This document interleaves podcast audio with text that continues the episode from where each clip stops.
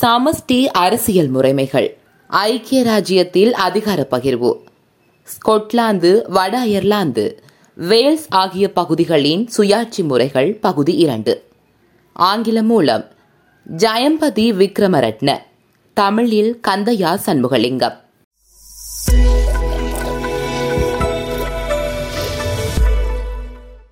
கல்மண் ஆணைக்குழு. ஸ்கொட்லாந்தின் அதிகார பகிர்வு பற்றி ஆராய்ந்து அறிக்கை சமர்ப்பிப்பதற்காக ஆணைக்குழு ஒன்றை ஐக்கிய ராஜ்ய அரசு நியமித்தது. இந்த ஆணைக்குழு கெல்மன் ஆணைக்குழு என அழைக்கப்படுகிறது. ஆயிரத்து தொள்ளாயிரத்து தொண்ணூத்தி ஐந்தாம் ஆண்டின் ஸ்கொட்லாந்து சட்டம் நடைமுறைப்படுத்தப்பட்டதன் பின்னரான அனுபவங்கள் பற்றி ஆராய்ந்து அரசியல் யாப்பு தொடர்பாக செய்யப்பட வேண்டிய மாற்றங்கள் எவையென சிபாரிசு செய்தலும் ஸ்கொட்லாந்தின் பாராளுமன்றம் ஸ்கொட்லாந்து மக்களுக்கு உயரிய சேவையை வழங்குவதற்கு மேலும் செய்ய வேண்டிய வழிவகைகளையும் ஸ்கொட்லாந்து பாராளுமன்றத்தின் நிதி பொறுப்பு கூறலை மேம்படுத்துவதற்கான வழிவகைகளையும் ஐக்கிய ராஜ்யத்தின் ஒரு அங்கமாக ஸ்கொட்லாந்து நீடித்திருக்கும் நிலையை உறுதி செய்வதற்கான வழிகளையும் ஆராய்ந்து அறிக்கையிடுதல் கெல்மன் ஆணைக்குழுவின் பணியாக இருந்தது. அதன் அறிக்கை இரண்டாயிரத்து ஒன்பதாம் ஆண்டு சமர்ப்பிக்கப்பட்டது. கெல்மன் ஆணைக்குழு அறிக்கை ஸ்கொட்லாந்தின் அதிகார பகிர்வு உண்மையான ஒரு வெற்றி என அறிவித்தது. ஐக்கிய ராஜ்யத்துக்குள்ளேயே தனியான பாராளுமன்றம் ஒன்றை இயங்க வைப்பதும் நடைமுறையில் அது சாத்தியமானது என்பதை உறுதி செய்வதும் பத்து ஆண்டுகால அனுபவம் உறுதிப்படுத்தியுள்ளது என இவ்வறிக்கை குறிப்பிட்டது.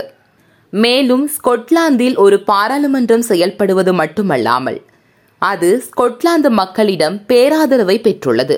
ஸ்கொட்லாந்து பிரச்சினைகள் ஸ்கொட்லாந்துக்குள்ளேயே விவாதிக்கப்பட்டு முடிவெடுக்கப்படும் நிலை உருவானதை அவர்கள் வரவேற்றார்கள்.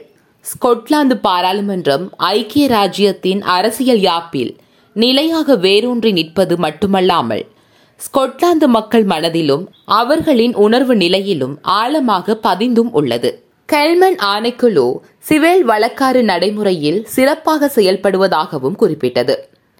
சிவேல் வழக்காறு செயல்படும் விதமானது ஸ்கொட்லாந்தினதும் ஐக்கிய ராஜ்யத்தினதும் நிறுவனங்கள் இணைந்து கூட்டுறவுடன் செயல்படுவதற்கு சிறந்த எடுத்துக்காட்டாக விளங்குகிறது எனவும் அது குறிப்பிட்டுள்ளது. கல்மன் ஆணைக்குழு முக்கியத்துவம் வாய்ந்த பல சிபாரிசுகளை செய்துள்ளது. அவற்றுள் சில கீழே தரப்பட்டுள்ளன. ஒன்று வரி வருமான அளவிடுதல் முறை என்பன பற்றி திருத்தங்கள் மூலம் ஸ்கொட்லாந்தின் நிதி சுயாதீனத்தை மேம்படுத்தல். இரண்டாவது ஸ்கொட்லாந்தின் அமைச்சர்களுக்கு கடன் பெறுதல் தொடர்பாக மேலதிக அதிகாரங்களை வழங்குதல். மூன்று ஐக்கிய ராஜ்யத்தின் முக்கிய நிறுவனங்களின் முடிவு எடுத்தலிலும் நியமனங்களிலும் ஸ்கொட்லாந்து அமைச்சர்களின் பங்கேற்பை ஏற்படுத்தல். நான்கு ஸ்கொட்லாந்து பாராளுமன்றம் ஐக்கிய ராஜ்ய பாராளுமன்றத்துக்கு ஒதுக்கப்பட்ட அதிகாரங்கள் தொடர்பான விடயங்களில் அதன் சம்மதத்துடன் சட்டங்களை இயற்றுவதற்கான வழிவகைகளை ஏற்படுத்தல். ஸ்கொட்லாந்து பாராளுமன்றத்துக்கான தேர்தல். ஸ்கொட்லாந்து பாராளுமன்றத்திற்கான முதலாவது தேர்தல் ஆயிரத்து தொள்ளாயிரத்து தொண்ணூத்தி ஒன்பதில் நடைபெற்றது. இத்தேர்தல் முடிவுகளின்படி தொழிற்கட்சி ஐம்பத்தி ஆறு இடங்கள் ஸ்கொட்லாந்து தேசிய கட்சி முப்பத்தி ஐந்து இடங்கள் ஸ்கொட்லாந்து லிபரல் ஜனநாயக கட்சி பதினேழு இடங்கள். தேர்தலின் பின்னர் தொழிற்கட்சியும் ஸ்கொட்லாந்து ஜனநாயக கட்சியும் இணைந்து ஆட்சியை அமைத்தன. பழமைவாத கட்சி எந்த ஒரு தொகுதியிலும் வெற்றி பெற முடியவில்லை. பிராந்தியங்களில் மட்டும் அதற்கு பதினெட்டு ஆசனங்கள் கிடைத்தன. தொழிற்கட்சியை சேர்ந்த டெவார் முதலமைச்சரானார். டெவார் இரண்டாயிரம் ஆண்டு காலமானார். அவரை அடுத்து ஹென்றி மக்லிஸ் தெரிவு செய்யப்பட்டார். அவர் இரண்டாயிரத்து ஓராம் ஆண்டில் ராஜினாமா செய்ததும் ஜக் மக்கொனல் முதலமைச்சராக தெரிவு செய்யப்பட்டார். இரண்டாவது தேர்தல் இரண்டாயிரத்து மூன்றில் நடைபெற்றது. அப்போது தொழிற்கட்சியே ஆட்சியில் அமர்ந்தது. அதன் ஆசனங்கள் ஐம்பதாக குறைந்தன. ஸ்கொட்லாந்து தேசிய கட்சியும் முன்னையை விட குறைந்ததாக இருபத்தி ஏழு ஆசனங்களை பெற்றது. பழமைவாத கட்சியும் லிபரல் ஜனநாயக கட்சியும் ஆயிரத்து தொள்ளாயிரத்து தொண்ணூத்தி ஒன்பதில் பெற்ற அளவு விகிதாசார வாக்குகளையே பெற்றன. இவை இரண்டும் ஆயிரத்து தொள்ளாயிரத்து தொண்ணூத்தி ஒன்பதில் பெற்ற அதே அளவு ஆசனங்களை பெற்றன. மெக்கொனல் முதலமைச்சராக தொடர்ந்து இருந்தார். தொழிற்கட்சி லிபரல் ஜனநாயக கட்சி கூட்டணியும் தொடர்ந்தது. ஸ்கொட்டிஸ் பசுமை கட்சி ஸ்கொட்டிஸ் சோசலிச கட்சி போன்ற சிறு கட்சிகளும் ஆயிரத்து தொள்ளாயிரத்து தொண்ணூத்தி ஒன்பது தேர்தலையும் விட தம் ஆதரவை அதிகரித்துக் கொண்டதை காண முடிந்தது. இரண்டாயிரத்து ஏழு தேர்தலில் ஸ்கொட்லாந்து தேசிய கட்சி நாற்பத்தி ஏழு ஆசனங்களை பெற்று முன்னிடத்தில் இருந்தது. தொழிற்கட்சி நாற்பத்தி ஆறு ஆசனங்களை பெற்றது. பழைமைவாத கட்சி பதினேழு ஆசனங்களை பெற்றது. ஜனநாயக கட்சி பதினாறு ஆசனங்களையும் ஸ்கொட்டிஷ் பசுமை கட்சி இரண்டு ஆசனங்களையும் பெற்றன. தேசிய கட்சி அரசை அமைத்தது. முதலமைச்சராக அலெக்ஸ் சல்மொண்ட் இருந்து வருகிறார்.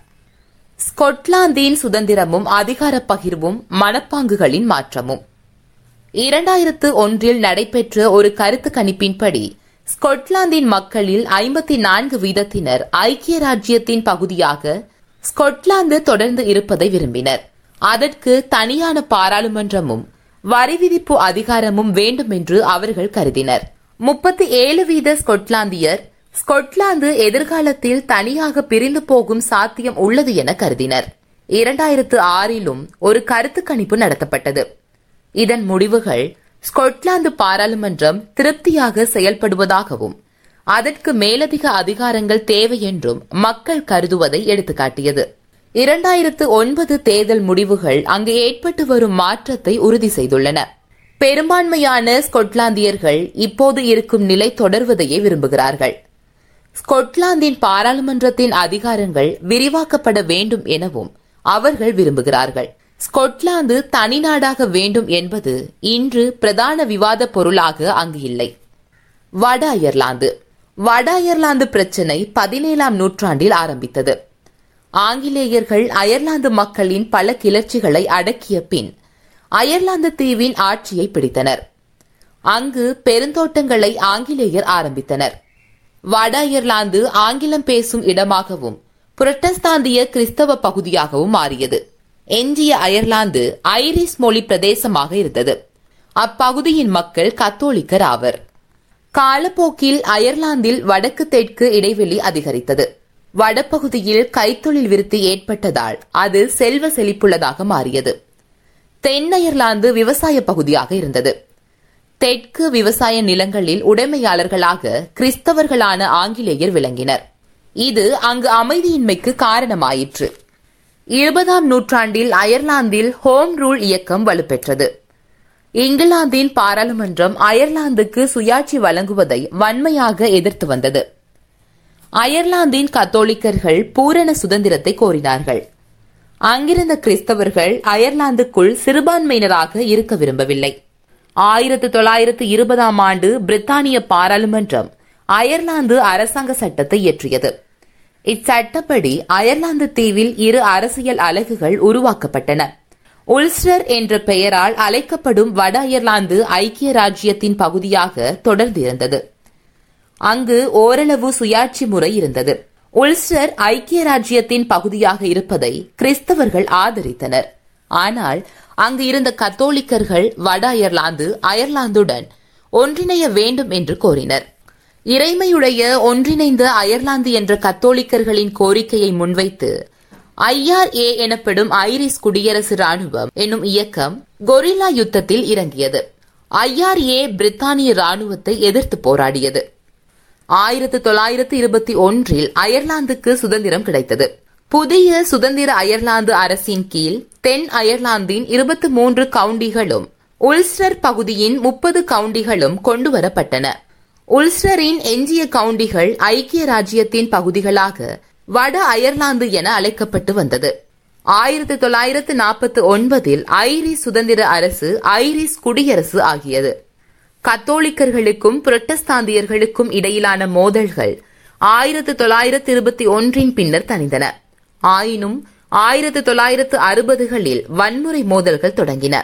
ஆயிரத்து தொள்ளாயிரத்து அறுபத்தி எட்டில் லண்டன் டெரியிலும் ஆயிரத்து தொள்ளாயிரத்து அறுபத்தி ஒன்பதில் லண்டன் டெரி பெல்பாஸ்ட் ஆகிய இரு நகரங்களிலும் வன்முறைகள் வெடித்தன. பிரித்தானிய ராணுவம் கலகங்களை அடக்குவதற்காக களமிறக்கப்பட்டது. ஐஆர்ஏவும் ஆயுதம் தாங்கிய புரட்டஸ்தாது குழுக்களும் குண்டு வைத்தல் போன்ற தீவிரவாத செயல்களில் இறங்கின. இந்த மோதல்கள் ஆயிரத்து தொள்ளாயிரத்து தொன்னூறுகள் வரை தொடர்ந்தன. சமாதான செயல்முறை. மூவாயிரத்துக்கு மேற்பட்ட உயிர்களை பலிகொண்ட மோதல்களை அரசியல் தீர்வு மூலம் முடிவுக்கு கொண்டு வருவதற்கு எழுபதுகளிலும் எண்பதுகளிலும் முயற்சிகள் மேற்கொள்ளப்பட்டன. ஆயிரத்து தொள்ளாயிரத்து எண்பத்தி ஐந்தாம் ஆண்டில் ஐக்கிய ராஜ்யமும் அயர்லாந்து குடியரசும் ஆங்கில ஐரிஸ் உடன்படிக்கை ஒன்றை செய்து கொண்டன. வட அயர்லாந்தின் சமாதான செயல்பாட்டின் தொடக்க புள்ளியாக இவ் உடன்படிக்கை அமைந்தது. அரசியல் யாப்பில் வட அயர்லாந்து பெறும் இடம் பற்றி வட அயர்லாந்து மக்களில் பெரும்பான்மையினரின் சம்மதமின்றி திருத்தம் செய்வதில்லை என இரு நாடுகளும் ஏற்றுக்கொண்டன. வட அயர்லாந்தை நிர்வாகம் செய்வதில் அயர்லாந்து குடியரசுக்கு ஆலோசகர் என்ற அந்தஸ்து வழங்குவதனை இருதரப்பும் ஏற்றுக்கொண்டன. வட அயர்லாந்து ஐக்கிய ராஜ்யத்துடனேயே இணைந்திருக்க வேண்டும் என கூறிய ஐக்கியவாதிகள் ஆங்கில ஐரிஸ் உடன்படிக்கையை எதிர்த்தனர். ஆங்கில ஐரிஸ் உடன்படிக்கை என்னும் சட்டப்படியான உடன்படிக்கை சமாதான செயல்முறையை தொடக்கி வைத்தது.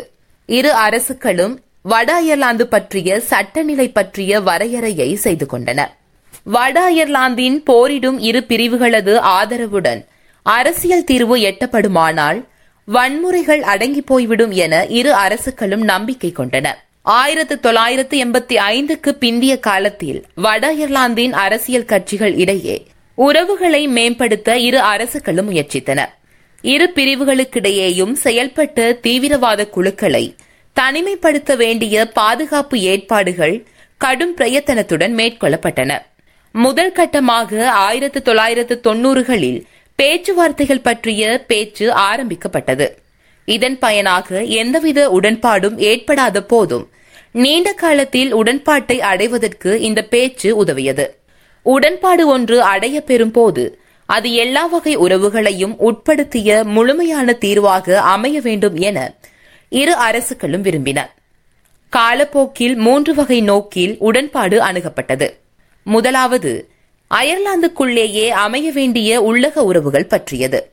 இரண்டாவது வட அயர்லாந்துக்கும் அயர்லாந்து குடியரசுக்கும் இடையிலான உறவுகள் பற்றியது. மூன்றாவதாக ஐக்கிய ராஜ்யத்துக்கும் அயர்லாந்து குடியரசுக்கும் இடையிலான உறவுகள் பற்றியது. இக்காலத்தில் குடியரசு ராணுவத்துக்குள்ளும் அதன் ஆதரவாளர்கள் மத்தியிலும் ஏற்பட்ட சிந்தனை மாற்றம் அமைதி செயல்முறையின் முன்னேற்றத்துக்கு உதவியது. யுத்தத்தை தொடர வேண்டுமா என்ற விசாரணை நடத்தப்பட்டது. யுத்தத்தால் கலைப்படைந்த நிலையில் பிரித்தானிய அரசு கடுமையான ராணுவ தந்திரோபாயங்களை கையாள வேண்டியிருந்தது. ஆயினும் பிரிட்டஸ்தாந்திய தீவிரவாதிகளின் வன்முறை ஓயாமல் தொடர்ந்தது. அயர்லாந்து சமூகத்தின் மத்தியிலும் தேசியவாத உணர்வு தொடர்பாக மாற்றம் ஏற்பட்டது. கெடுபிடி யுத்தம் முடிவுக்கு வந்ததால் யுத்தத்தை நீடிப்பதில் பயனில்லை எனும் கருத்து மேலோங்கியது. இவை போன்ற பல்வேறு காரணிகள் மோதல்கள் பற்றிய மறுபரிசீலனைக்கும் விவாதத்துக்கும் உள்ளாகின. ஐஆர்ஏ இயக்கத்தின் அரசியல் பிரிவான சின்பியன் தீவிரவாத புரட்டஸ்தாந்திய பிரிவுகளுடன் பேச்சுவார்த்தை நடத்துவதில்லை என்ற பிடிவாதத்தை கைவிட செய்வதிலும் ஐக்கிய ராஜ்ய அரசாங்கமும் அயர்லாந்து குடியரசு அரசாங்கமும் வெற்றி கண்டன. இதன் பயனாக தேசியவாதிகளுக்கும் பிரித்தானிய அரசாங்கத்துக்கும் இடையே உரையாடல் ஆரம்பித்தது. பிரித்தானியாவின் பிரதமர் யோன் மேயரும் அயர்லாந்தின் பிரதமர் அல்போர்ட் ரெயிலான்ஸ்ட் அவர்களும் அரசியல் தீர்வு ஒன்றை காண்பதற்காக மீண்டும் பேச்சுவார்த்தையை தொடங்க முயற்சித்தனர். ஆயிரத்து தொள்ளாயிரத்து தொன்னூத்தி மூன்றில் இரு அரசாங்கங்களும் கூட்டாக டவுனிங் வீதி பிரகடனத்தை வெளியிட்டன. ஆயிரத்து தொள்ளாயிரத்து தொன்னூத்தி நான்கு ஆகஸ்ட் முப்பத்தி ஓராம் திகதி ஐஆர்ஏ போர் நிறுத்தத்தை அறிவித்தது. ஆயிரத்து தொள்ளாயிரத்து தொண்ணூத்தி நான்காம் ஆண்டு அக்டோபர் பதிமூன்றாம் திகதி புரட்டஸ்தாந்திய குழுக்களும் போர் நிறுத்தத்தை அறிவித்தன. இவ்வாறு இரு தரப்பும் போர் நிறுத்தத்தை அறிவித்தமை சமாதான செயல்முறைக்கு பெரும் துணையாக அமைந்தது. போர் நிறுத்தப்பட்ட போதும் அடிப்படையான பிரச்சினைகள் பற்றிய பேச்சுவார்த்தைகள் நடைபெறவில்லை. தேசியவாதிகள் பிரித்தானிய அரசாங்கம் சர்வ கட்சி மாநாட்டை கூட்டும் என எதிர்பார்த்தனர். ஆயினும் பிரித்தானிய அரசாங்கம் ஐஆர்ஏயின் போர் நிறுத்தம் உறுதிப்படும் வரை காலதாமதம் செய்தது. புரட்டஸ்தாந்திய பிரிவினர் ஐஆர்ஏயின் போர் நிறுத்தம் தற்காலிகமான ஓய்வா அல்லது நிரந்தர போர் நிறுத்தம் தானா என்பதில் சந்தேகம் கொண்டனர். தீவிரவாத குழுக்கள் ஆயுதங்களை களைந்து சமாதான வழிக்கு திரும்புதல் தொடர்பான பிரச்சினைகள் எழுந்தன. பிரித்தானிய அரசாங்கமும் ஐக்கியவாதிகளும் தீவிரவாதிகள் ஆயுதங்களை கைவிட்டு அரசியல் யாப்பு பற்றிய பேச்சில் தமக்கு உண்மையான விருப்பம் உள்ளது என்பதை வெளிப்படுத்த வேண்டும் என வாதிட்டனர். தீவிரவாதிகளின் முன்னணி பிரிவினர் அரசியல் உடன்பாடு எட்டப்படும் வரை ஆயுதங்களை களைதல் பற்றி பேசுவது பகுத்தறிவுக்கு பொருந்தாதது என வாதிட்டனர். ஆயுத களைவு தொடர்பான இந்த சிக்கலால் பேச்சுவார்த்தை தடைப்பட்டது. ஆயிரத்து தொள்ளாயிரத்து தொண்ணூத்தி ஐந்து பிப்ரவரி மாதம் பிரித்தானிய அரசும் அயர்லாந்து அரசும் இணைந்து எதிர்காலம் குறித்த திட்டம் என்னும் ஆவணத்தை வெளியிட்டனர். இந்த ஆவணத்தில் முன்னர் குறிப்பிட்ட மூவகை நோக்கு மேலவும் அழுத்தி கூறப்பட்டது. தேசியவாதிகள் பிரித்தானிய அரசாங்கம் சர்வ கட்சி கூட்டத்தை கூட்டுவதை தாமதிப்பதாக குற்றம் சாட்டினர். அரசாங்கம் ஆயுத களைவில் உறுதியாக நின்றது. ஐக்கியவாதிகள் ஆயுதங்கள் களையப்படும் வரை சின்பியனுடன் எதிர் எதிரே பேச்சுவார்த்தை மேசையில் இருந்து உரையாடுவதில்லை என்ற நிலைப்பாட்டை எடுத்தனர். இதனால் பேச்சுவார்த்தையின் முன்னேற்றம் தடைப்பட்டது. ஆயிரத்து தொள்ளாயிரத்து தொண்ணூத்தி ஆறு ஜனவரி மாதம் பிரித்தானிய அரசாங்கமும் அயர்லாந்து அரசாங்கமும் ஆயுத களைவுக்கான சர்வதேச ஆணைக்குழுவை அமைப்பதென உடன்பட்டன. ஆயுத களைவும் பேச்சுவார்த்தையும் சமாந்தரமாக செயல்படும் என அறிவிக்கப்பட்டது. பிரதமர் யோன் மேயர் சர்வ கட்சி கூட்டத்துக்கு முதற்படியாக வட அயர்லாந்தில் தேர்தல் நடத்த வேண்டும் என்று ஆலோசனையை முன்வைத்தார். பிரித்தானிய அரசாங்கம் அரசியல் தீர்வு காண்பதை விரும்பவில்லை. அல்லது அரசியல் தீர்வை காணும் சக்தியற்றது என ஐஆர்ஏ கருதியது. இதனால் ஐஆர்ஏ போர் நிறுத்தத்தை ஆயிரத்து தொள்ளாயிரத்து தொண்ணூத்தி ஆறு பிப்ரவரியில் வாபஸ் பெற்றது. ஆயினும் ஐக்கியவாதிகள் போர் நிறுத்தத்தை வாபஸ் பெறாது சமாதான செயல்முறையில் பங்கெடுத்தனர். ஆயிரத்து தொள்ளாயிரத்து தொண்ணூத்தி ஆறு ஜூன் மாதம் பேச்சுவார்த்தை ஆரம்பித்தது. அயர்லாந்தின் பத்து அரசியல் கட்சிகளும் பிரித்தானியா அயர்லாந்து அரசுகளும் இதில் பங்கேற்றன. முன்னாள் அமெரிக்க செனட்டர் ஜான் மிக்வெல் பேச்சுவார்த்தைக்கு தலைமை வகித்தார். பேச்சுவார்த்தையில் முன்னேற்றம் ஏற்படவில்லை. நடைமுறை சார்ந்த விடயங்களில் அதிக நேரம் செலவிடப்பட்டது. ஐஆர்ஏ போர் நிறுத்தத்தை வாபஸ் பெற்ற காரணத்தால் சின்பியன் பேச்சுவார்த்தைக்கு அழைக்கப்படவில்லை. ஆண்டுதோறும் வட அயர்லாந்தில் புரட்டஸ்தாந்தியர் நடத்தும் ஊர்வலங்களின் போது ஆயிரத்து தொள்ளாயிரத்து தொண்ணூத்தி ஆறாம் ஆண்டில் தாக்குதல்கள் இடம்பெற்றன. மே ஆயிரத்து தொள்ளாயிரத்து தொண்ணூத்தி ஏழில் ரொனி பிளேயரின் தொழிற்கட்சி அரசாங்கம் பெரும்பான்மை பலத்துடன் கட்சியில் இருந்தபோது பேச்சுவார்த்தையில் துரித முன்னேற்றம் ஏற்பட்டது. சின்பியன் பேச்சுவார்த்தை மேசைக்கு அழைத்து வரப்பட்டது. சின்பியன் பேச்சுவார்த்தையில் கலந்து கொள்வதற்கு மூன்று நிபந்தனைகளை விதித்தது. அவை ஏற்கப்பட்டதும். ஐஆர்ஏ ஆயிரத்து தொள்ளாயிரத்து தொண்ணூத்தி ஏழு ஜூலை இருபதாம் திகதி போர் நிறுத்தத்தை அறிவித்தது. தொடரும்.